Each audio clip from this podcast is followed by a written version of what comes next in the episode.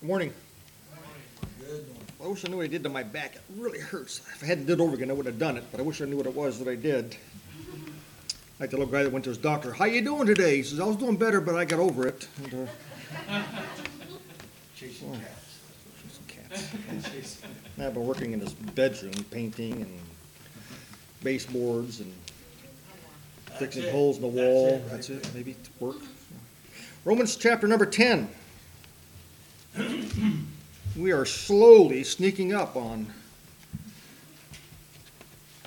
the end. Slowly. I bet this time next year Chapter 11. should be pretty close, yeah. I don't know. Of course, you gotta teach for a year now, so I can get some time off. Amen. Yeah?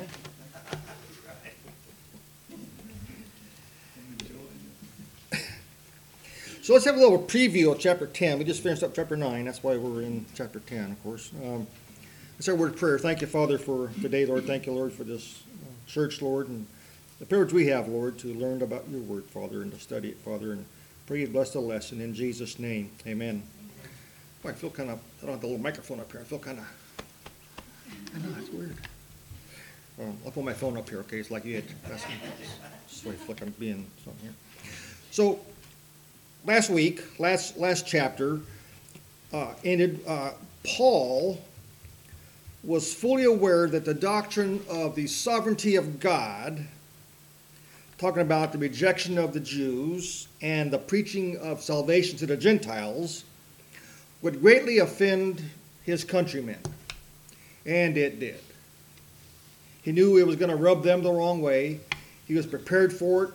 Uh, he was trying to give them uh, Old Testament prophecy, and we'll see that today, uh, that was telling them this was going to happen. So he begins chapter number 10. Let's, let's read the first couple verses here, and then we'll me talk a little bit more about this, this kind of preview here. Verse number 1 and 2. Brethren, my heart's desire and prayer to God for Israel is that they might be saved. For I bear them record that they have a zeal for God, but not according to knowledge. So he acknowledged that Israel was um, uh, sincerely motivated, had a zeal for God. Okay? But not according to knowledge. So before pressing the topic of God's sovereignty anymore, he had to address their unbelief. And that's what he did back in chapter 9. Israel's unbelief. And this leads him in chapter 10 to kind of contrast the difference between the righteousness of the law and the righteousness of faith. There's a difference, and we'll discuss that in chapter number 10. He presses the fact that God has given them numerous opportunities and invitations to reconcile with God. God's had his arm outstretched, and they refused. So Paul takes this topic here and points out the necessity of preaching the gospel to the Gentiles. In chapter 11, we're going to talk about the Gentiles. Okay? So, despite the objections of the Jews, the gospel is not uh, uh, generally received by the Jews. They, they rejected it. They rejected it because they rejected Christ. They rejected Jesus. So Paul's going to prove by the testimony of the prophets that the rejection of Israel and the gathering of the Gentiles was predicted long before. This isn't something new. This shouldn't be surprising to them. This isn't something new. They should have been aware that this was going to happen, and when it was happening, they should have been aware of it. I could make a parallel to today. Things that we know are happening, but no one seems to know they're happening, Yeah. except us on the outside here. So he's going to conclude chapter 10 by showing that throughout the whole dispensation of the law, that the Jews had both heard and rejected God, Jesus. Therefore, because of this, because of Paul's preaching, the Jews considered him one of their greatest enemies. And we saw, read the book of Acts, they, they persecuted him from city to city. Uh, they uh, sought his life. They deprived him of his liberty. He arrived in Rome wearing chains. Not the fancy gold chains we wear with our shirt unbuttoned. These are the kind that just go around your arms, okay? I'd rather have these than have this. I don't know why. this means something more. I don't know what it is. But, anyways, sort of toss that in there. So Paul prayed for them. Paul did everything he could do to show them salvation. Right. He really wanted them to be saved. I think he knew the nation was not going to be saved, but he was going for individuals, as many as he could. Okay, verse number one again. Let's read it again and look at it. Brethren, my heart's desire and pray, pray, prayer to God is for Israel is that they might be saved. Brethren, who's he talking to? The brethren in the church in Rome. Brethren, brethren. Okay, brothers and sisters, brethren. He's talking to them. My heart's desire and prayer to God is for Israel that they might get saved.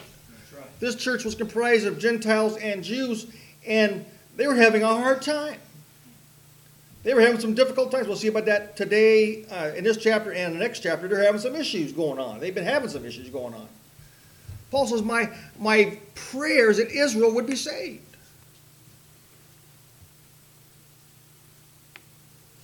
So he addresses these disciples at Rome.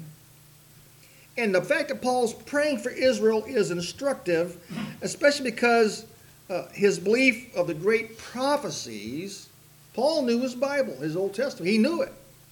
He knew those predictions in the Old Testament, what was going to happen, that was happening now.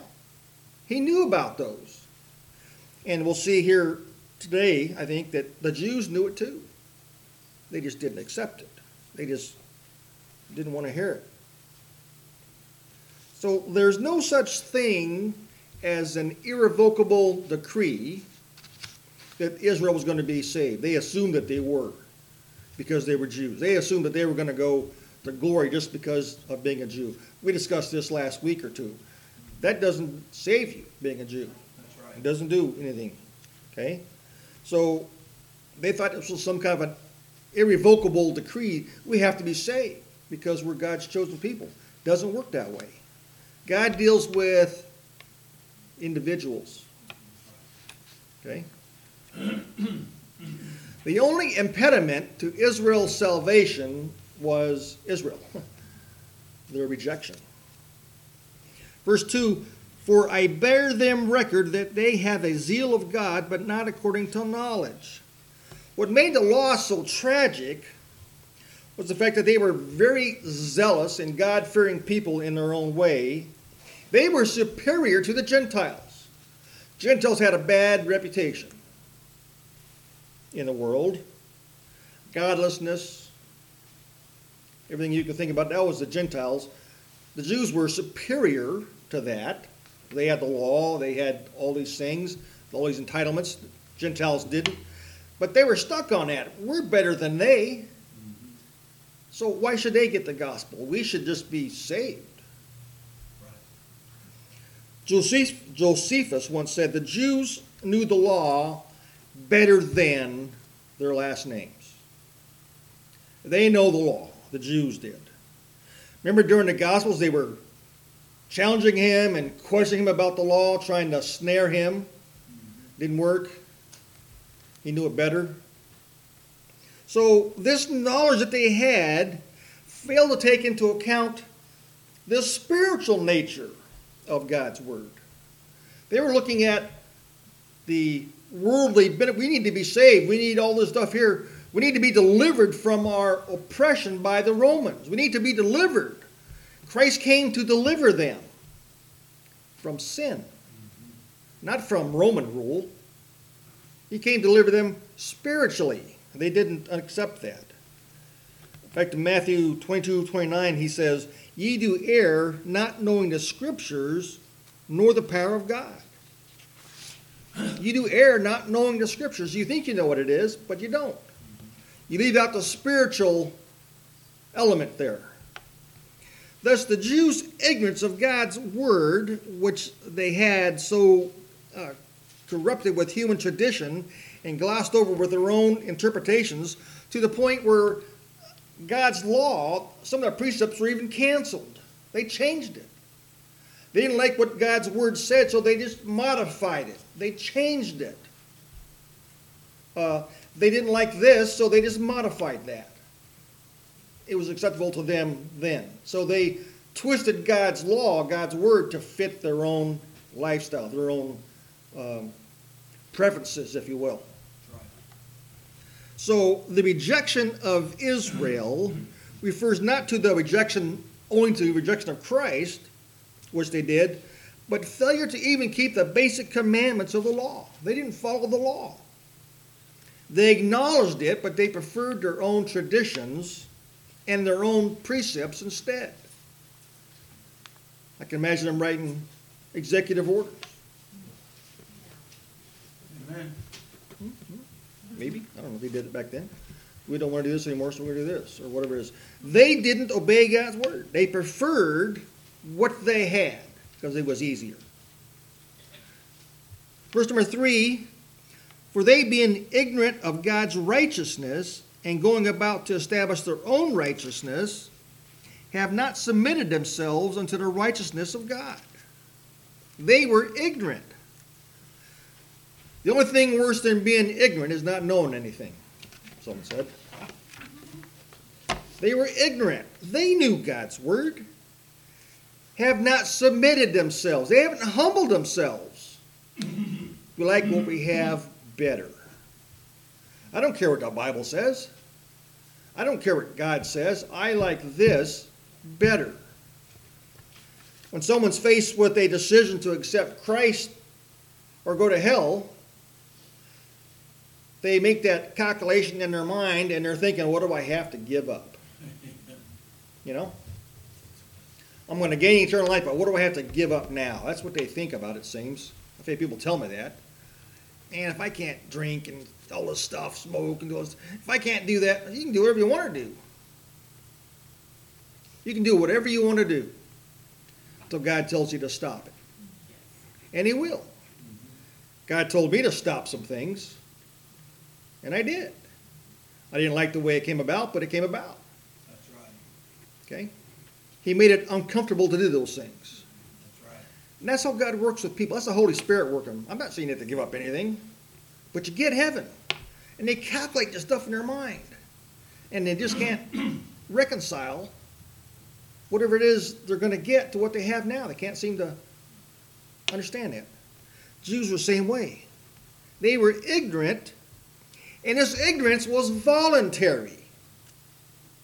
Therefore, they were inexcusable in God's eyes. It was voluntary ignorance. ignorance is no excuse for the law. No, wait, that's wrong. Ignorance of the law is no excuse. I like my way better. Anyways, when you get a ticket or something, ignorance of the law is no excuse. Ignorance is no excuse for the law. Anyways, it doesn't. Don't try that at home. Um, they were ignorant, voluntary. They were ignorant of God's righteousness and God's commandments. Paul isn't saying that the Jews could not have known what the plan of God was. Look at uh, look at verses 18 through 21 of the same chapter here, chapter 10, 18 through 21. Let's show what they knew. But I, but I say, have they not heard? Yes, verily, their sound went unto all the earth, and their words unto the ends of the world. But I say, did not Israel know? First Moses saith, I will provoke you to jealousy by them that are no people, that's Gentiles, and by a foolish nation I will anger you. But Isaiah, Isaiah was very bold, and saith, I found not I found of them that sought me not, I was made manifest unto them that asked not after me. Talk about the Gentiles again. Verse 21. But unto Israel he saith, All day long have I stretched forth my hands unto a disobedient and gainsaying people. So they knew what was going it was in the scriptures. They knew. Paul said, Ignorance is, is, is your own fault. You made a decision not to believe this. You made a decision not to understand this. It was voluntary. The word's been out there since Moses. This was going to happen. And you rejected it. You didn't understand it. Now, the term God's righteousness, back in verse number three, is different from the general expression, the righteousness of God. There's a difference there. The righteousness of God is God's personal righteousness and all the characteristics of God that we understand. That's God's personal righteousness. God's righteousness is used here as is God's plan of justifying men and declaring them righteous by faith in his son Jesus Christ. Amen. Israel should have subjected themselves to God's righteousness, and righteousness to be understood as commandments. Let me show give, uh, give you uh, an example here. Turn back to Luke chapter number 1. If you mark Luke chapter 1. Luke chapter number 1, verse number 5. Luke chapter 1, verse number 5 and 6. There was in the days of Herod, the king of Judea, a certain priest named Zacharias, of the course of Abia, and his wife was of the daughters of Aaron, and her name was Elizabeth. And they were both righteous before God, doing what? Walking in all the commandments and ordinances of the Lord, blameless. Okay?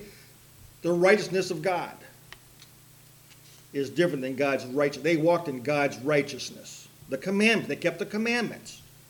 Okay?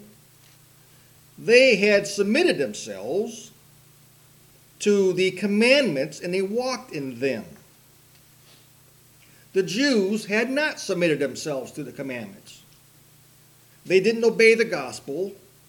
Uh, their dis- disobedience uh, uh, didn't begin with refusing the gospel, it, refu- it began a long time ago. It began when they started to disobey and sway and swerve away from the commandments of God. They changed what they believed. Right. They didn't believe the commandments or the ordinances. They failed to follow their own religion. they swerved. Uh, they drifted away. How many churches today are drifting away? Amen. Most of them are. Not most of them, many of them are. Uh, they don't talk about God and the message and how they were challenged. They talk about the band. I used to hear my work. Got a great band at this church. You ought to come to it. What does the preacher do? Oh, we get a good message. We, we, we get something, you know, we, we feel good when we leave. He ain't a very good preacher then. So boy, if I don't if I don't feel beat up sometimes, I don't I don't know what to do. I feel beat up every Sunday, brother. No. I have to limp out of here. I have to go home and soak for a while. Boy, that was tough. No, it just, you know, it just changed so much. The failure of Israel was grounded in their own self righteousness. They changed from what they knew God wanted to what they wanted, what they thought was best for them. They preferred their human traditions and doctrines to the commandments of the Lord. They made a decision. We don't want to follow this. We want to modify this. Let's don't do this. Let's change. And that's probably the greatest failing in religion today. People shop for a religion that fits their needs. And that's good, I guess. Churches bend over backwards to fulfill the needs of the people. Bands, soft message, and mostly acceptance of their lifestyle. You are welcome here, no matter what you believe or what you what your lifestyle is like. And we do too. God loves you just as you are, but too much to make you stay that way. Okay? But people shop for that. I can't go to that church here because they don't accept this or they don't like that. Go there. God loves you. But we don't cater to that. and churches do. Um, they fought and they have female preachers. They've, they've changed this and they changed just to fit the lifestyles of people, Right. to be modern. People want this, you know? And these churches bend over backwards to let them have that because they can get the members. And that's what Israel did. Same thing, it hasn't changed. They changed to make it more comfortable for people, to make it easier. Whatever it was, they changed it. But they didn't submit themselves to the righteousness of God. Therefore, they justified themselves in their own righteousness and they rejected the righteousness of God through Jesus. Paul then points out to them the true end of the law for the righteousness which is in Christ. We'll see that in verse number four here. Which, if they had known at the time, they would have set it themselves straight. And it's another instance, another example of their, uh, their, their blindness and misguided zeal. Rejected Christ. So Paul leads on to what he had in view here, and he was to give an account of the two righteousnesses which is in Christ. Two righteousnesses. Number one, righteousness of the law, which the Jews, Jews sought and they didn't find, and the righteousness of faith, was, which the Gentiles who didn't seek for it found it. Turn back to chapter 9, verse number 30. Oops. Chapter 9, verse number 30. Let me show you what I'm talking about. chapter 9, verse 30. What shall we say then that the Gentiles which followed what? No. Not after righteousness, they weren't looking for it, have attained to righteousness, even a righteousness which is of faith. 31. But Israel, which followed after the law of righteousness, hath not attained to the law of righteousness. They followed the law, didn't attain, Gentiles weren't looking for it, and they found it. Amen. Look at verse number 4, back in our text here in chapter number 10. For Christ is the end of the law, for the righteousness to everyone that believeth. Christ is the end of the law. That word end means uh, something that completes a thing. It's, it's rendered perfect. It's done. It's Amen. finished. There's nothing else to do. It's the end. The law ended at the cross. Amen. And it ended at the cross, no matter what you believe, it ended. The law ended. And it's attained by those who believe in Christ. It says there in verse number four to everyone that believeth. The end or the aim of the law was righteousness. The believer in Christ is made righteous, and thus the end of the law is reached through Christ. When a man's sins are blotted out, taken away, thrown away, thrown back, deepest sea, whatever, all those things, when it is blotted out, when his sins are gone and he's cleansed from sin, he is righteous. Talked about this in chapter 3 and 4, I think. He's righteous. He's made righteous. He didn't earn it, didn't do anything for it. He's made righteous. Okay? Not my place again. Um, and he reached that through acceptance in, of Christ into his heart. He believed Jesus. He accepted Christ. So the law ended. The law was that was supposed to uh, save everybody. The law, keeping the law, didn't work, but it was accomplished. It is accomplished through Jesus Christ, through faith in Christ. Perfect obedience up to the law would accomplish justification before God. If you obeyed the law and kept the law, you would have been, you would, you would have eternal life. If you did that, you would have it. Talked about that in verse in chapters two and three. If you could keep the law, you would have eternal life. What's the problem? Can't do it. Can't keep it. You can try, but if you offend in one part, you do what? Broke everything. broke all of it. Right. So you got to be born keeping the law. If you cry for no apparent reason,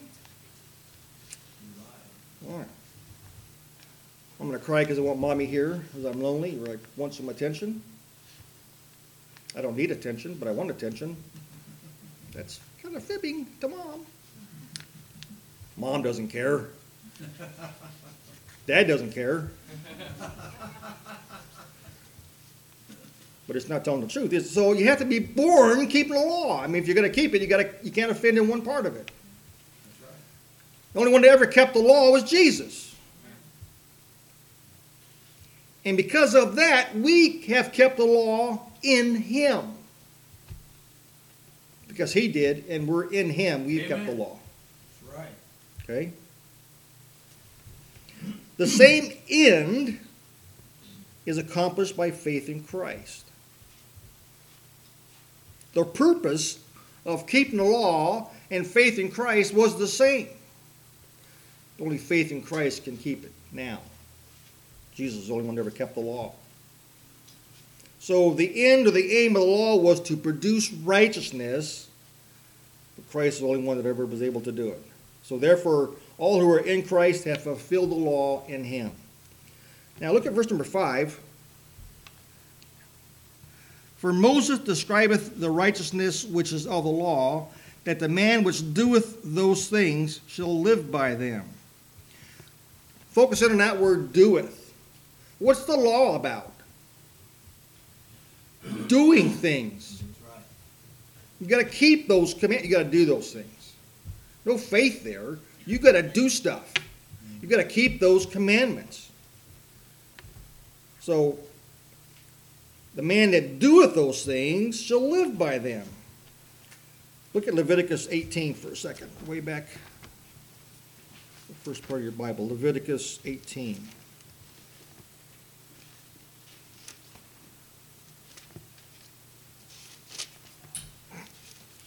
Leviticus 18, verse 5.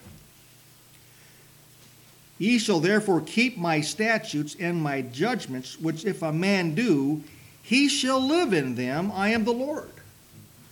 Didn't give you an option there. You will do it. I am the Lord. What are you going to say? I don't want to? No. You will do them. You will keep the law. Galatians 3:12 says the same basic thing. If you're going to do the law, you've got to keep it. So the righteousness that he's talking about here is keeping God's commandments. The purpose who kept the ancient law was indeed righteous, a fact again that points to the problem that no one can keep it. Even Zacharias and Elizabeth, they obeyed the commandments, they were blameless. Did they ever sin? We didn't read about it, but they did. How did they deal with that? According to the law. Exactly. Did it according to the Old Testament. They were blameless. They sinned, but they took care of it the way they're supposed to back then, according to the law. Okay? They were righteous in that they kept the law that way. They obeyed it. They were blameless. Good people. Now let's read verses 6 through 8. Oops, there I am. 6 through 8. But the righteousness which is of faith speaketh on this wise Say not in thine heart, Who shall ascend into heaven? That is, to being Christ down from above. Or who shall descend into the deep? That is, to being Christ up again from the dead. But what saith it? The word is nigh thee, even in thy mouth and in thy heart. That is the word of faith which we preach. Ever have something on the tip of your tongue and you couldn't get it out? I do it all the time. You did the other day. Yes. Tip, you know it's there. You can't get the word. You're cataloging through your thesaurus, your dictionary. Mine's pretty short. Mine's getting shorter all the time. I used to think a thesaurus was a dinosaur or something until I got in college. First time I ever used a thesaurus was in college. How'd I get through high school? I don't know. But um, my vocabulary's getting smaller and smaller. How'd I get on that? Anyways, the tip of your tongue, he says in verse number eight, it's nigh thee. Say the word. Fa- faith. I, I, I can't think of it. I can't I can't say it. It's on the tip of your tongue. It's in your heart. The word of faith which we preach. Say it. No. We won't say it. When Christ came, the Jews at first were impressed by his miracles. And they were inclined to, let's get close to this guy. Let's, let's see what this guy's all, all about. They wanted to receive him. But then they were repelled. They were put off, if you will, by a number of things. Number one was the obscurity of his birth. Mentioned that last week. Turn back to John chapter 6. The obscurity of his birth.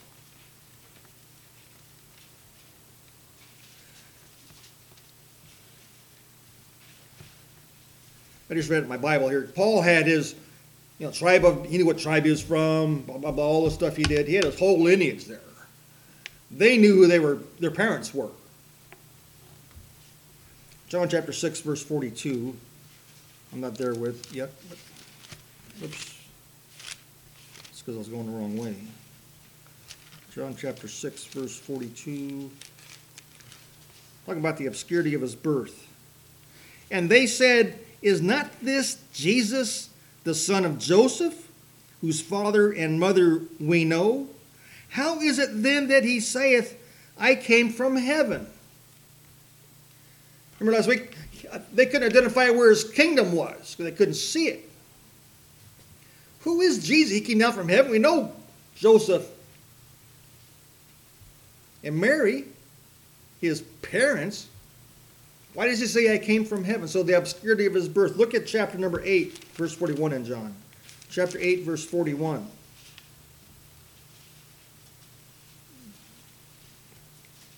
Jesus says, Ye do the deeds of your father. Then they said unto him, We be not born of fornication, we have but one Father, even God. Well, if I was Jesus, great bride, right there. Poof. They insulted him. That's right. They insulted God. That was blasphemy. That was terrible. Accused his parents of fornication. Can you imagine that? That was serious stuff there. They were rejected by the obscurity of his birth. They didn't like the humility and meekness of him and his disciples. You guys are too nice. We're hardened against folks that are too nice because we think they're going to sell us something. You ever notice that? Yeah. Used car guys, car guys. Hey, how you doing? Hey, you feeling great? Doing great. What can I give? Let me fit you into this one. Oh, this looks good on you, boy. You know, um, you think you're going to sell us something, but they're not. You know, they were turned off. They were uh, repelled by the admonition of Jesus, which he heaped on them because of their sin and their unbelief. They get tired of hearing that. Who is this guy? That's right. calling us a whited sepulcher. What is that, anyways? You know, I mean, they, they were repelled by him. They didn't like him. They, they rejected him. They expected a mighty prince to jump out of a big car, a big automobile, exalted in splendor, to ride roughshod over all their enemies and restore the glory of their earthly kingdom. That's what they were expecting. That kind of deliverance. Right. When Jesus then foretold the ruin of their sacred temple, found in Luke chapter 21 and Matthew 24, I think, the disposition of their state, Israel's going to be gone, and the treading down of Jerusalem itself, which happened in AD 70, right.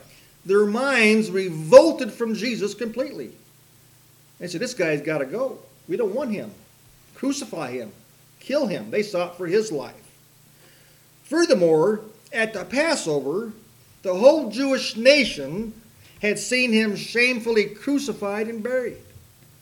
Therefore, the conclusion of the conclusion of all Israel, including some of the disciples at first, was negative regarding Christ. They didn't like him, they didn't want him.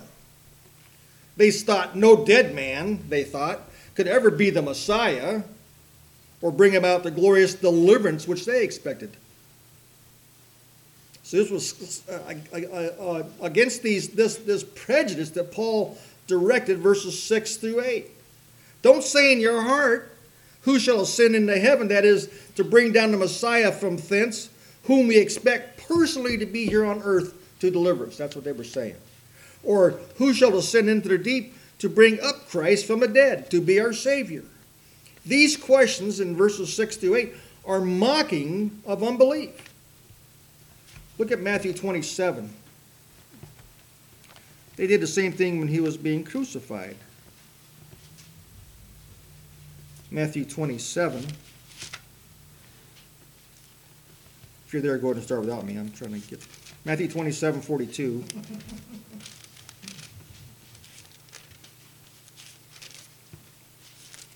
Matthew 27, 42. He saved others, himself he cannot save. If he be the king of Israel, let him now come down from the cross, and we will believe him. They wanted Christ to demonstrate something in Matthew 27, 42. Demonstrate that you're great, come down off that cross. They were mocking him.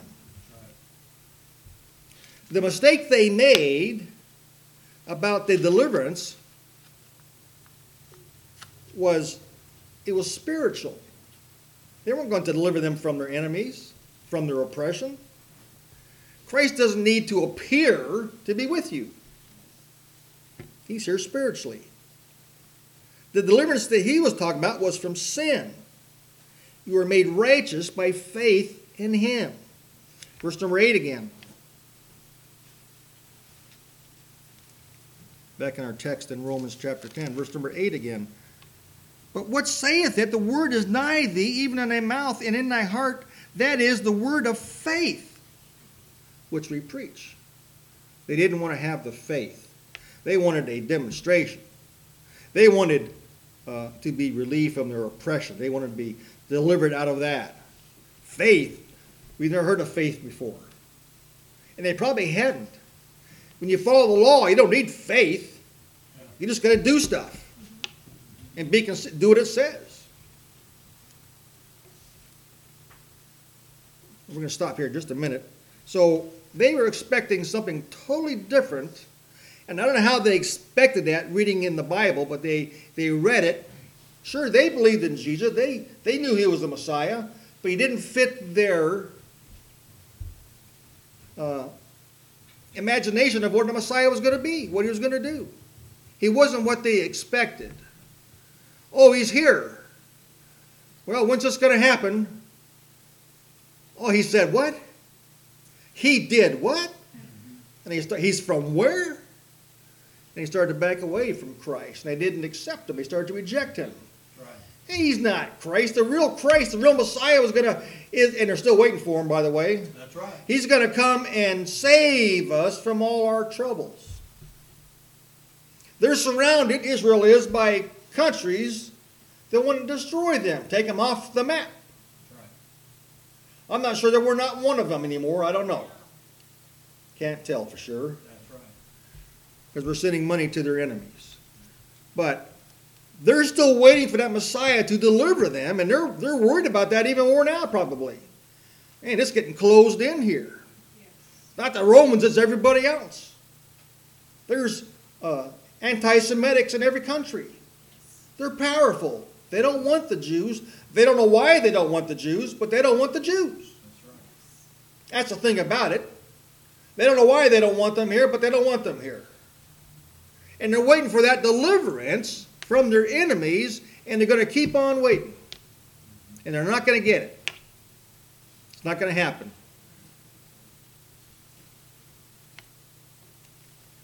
So they missed it, and you can't convince them that they missed it because they don't believe. They won't submit themselves. They won't humble themselves. It said here in verse number three, won't humble themselves unto the righteousness of God. They won't do it. They refuse. They're a stiff-necked and hard people. They really are. God knew that when He chose them. He's called them that all throughout the Old Testament. They've disobeyed, they've rebelled, they've rejected, they just they did everything. God's called them a stiff-necked and rebellious people. He loves them. He really loves them. We love them, Amen. but they're hard to deal with. They have this thing that they were brought up in, and they can't get rid of it. We'll stop here for today, and then we'll start with chapter uh, 10, verse 9 next week. Say a word of prayer. Thank you, Father, for the lesson, Lord. Pray, God, you bless the services to follow, Lord. Pray, God, you bring visitors today, Father, in Jesus' name. Amen. Amen.